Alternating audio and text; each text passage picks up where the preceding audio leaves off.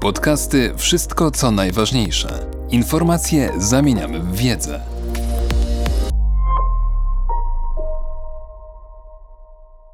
Stefan Courtois.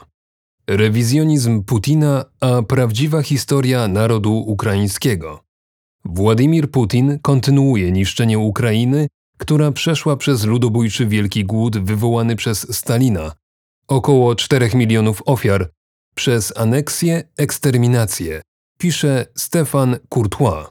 W wystąpieniu z 21 lutego 2022 roku, poprzedzającym wypowiedzenie wojny Ukrainie, Putin stwierdził coś, co zdumiało historyków. Współczesna Ukraina została w całości stworzona przez Rosję, a dokładniej przez Rosję bolszewicką, komunistyczną. Proces ten zaczął się niemal natychmiast po rewolucji 1917 roku. Lenin i jego towarzysze obeszli się niezbyt delikatnie z Rosją, oddzielili od niej część jej historycznych terytoriów.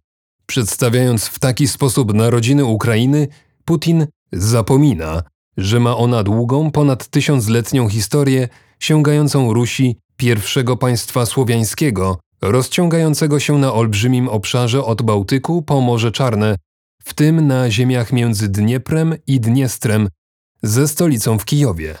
O Petersburgu czy Moskwie nikomu się wtedy nie śniło.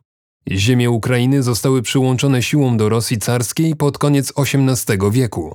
W połowie XIX wieku, jak w całej Europie wiosny ludów, wykształciła się tam głęboka świadomość narodowa wokół języka, literatury, pamięci o wielkich buntach kozackich wobec wszelkiej opresji.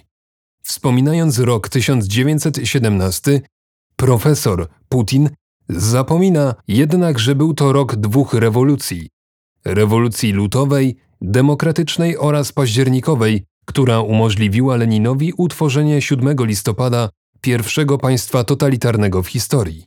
Abdykacja Mikołaja II 15 marca 1917 roku przyniosła upadek imperium carów, które określano wówczas mianem więzienia ludów. Rosjanie etniczni stanowili jedynie 44% populacji Rosji, pozostałe nacje zamanifestowały swoje dążenia wolnościowe. Polacy, Finowie, Łotysze, Litwini, mieszkańcy Beserabii, Gruzini, Ormianie, Azerowie. Ukraińcy również. 17 marca ukonstytuowała się Ukraińska Centralna Rada, na czele której stanął Michał Chruszewski.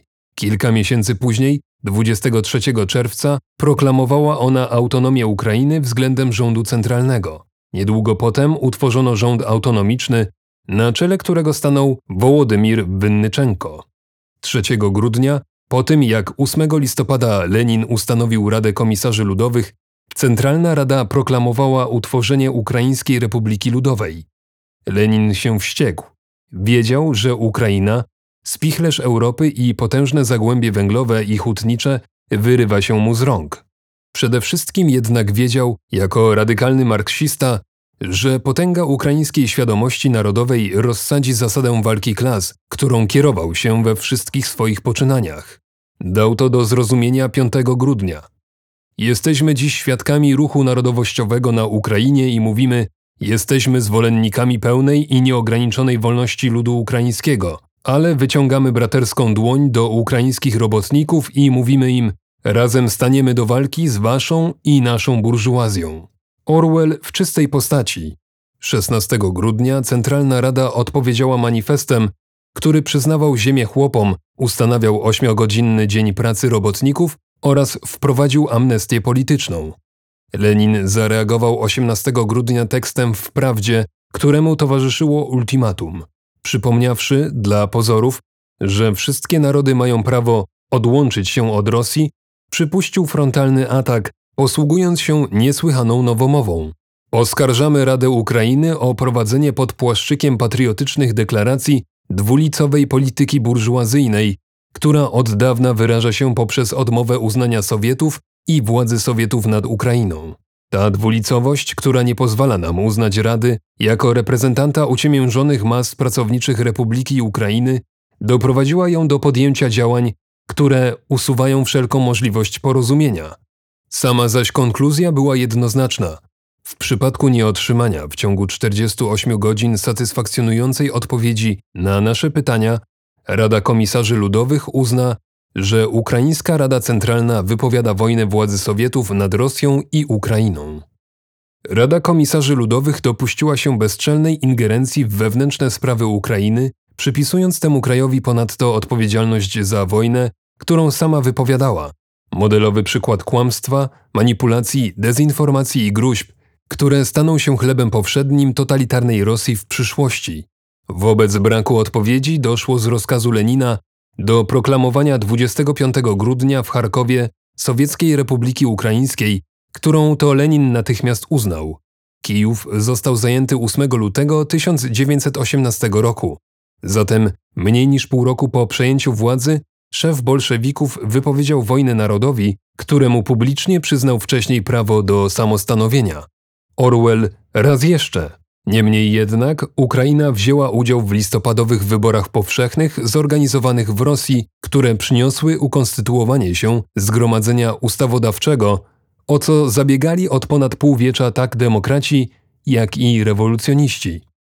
Pierwsze posiedzenie tego organu odbyło się w Petersburgu 18 stycznia 1918 roku, po czym następnego dnia zostało na rozkaz Lenina siłowo rozpędzone. W reakcji na te wydarzenia 22 stycznia Ukraińska Rada proklamowała definitywną niepodległość Ukrainy, a 29 kwietnia Chruszewski został wybrany na prezydenta Ukraińskiej Republiki Ludowej. Od tamtej chwili aż po rok 1991 Sowieci nie przestawali zwalczać poprzez masowy terror narodowych aspiracji Ukraińców, chcąc ogniem i mieczem zmusić ich do poddaństwa wobec ZSRR. W czasie ofensywy Armii Czerwonej na Warszawę w 1920 roku, w czasach ludobójczego Wielkiego Głodu wywołanego przez Stalina, około 4 milionów ofiar w latach 1932-1933. W czasach Wielkiej Czystki w latach 1937-1938, anektując w latach 1939-1941 Ukrainę Zachodnią po wspólnej napaści Stalina i Hitlera na Polskę poprzez eksterminację niepodległościowego, antysowieckiego podziemia przy użyciu KGB w latach 1944-1956. Tego samego KGB, którego Putin był wiernym pułkownikiem. Tenże Putin mówił w wywiadzie dla Le Figaro z 7 maja 2005 roku, że należy uznawać zasady tolerancji i wzajemnego poszanowania narodów, wpajać, że jedność ludzkości jest niezbędna wobec wspólnych trudności i zagrożeń, stwarzać klimat zrozumienia wokół idei, że narody mają takie same prawa, niezależnie od ich liczebności, w tym prawo do samookreślenia sposobów, w jaki chcą się rozwijać. Niech więc Putin wcieli w życie zasady, które sam głosił. Podcasty Wszystko co najważniejsze. Czytał Mateusz Mleczko.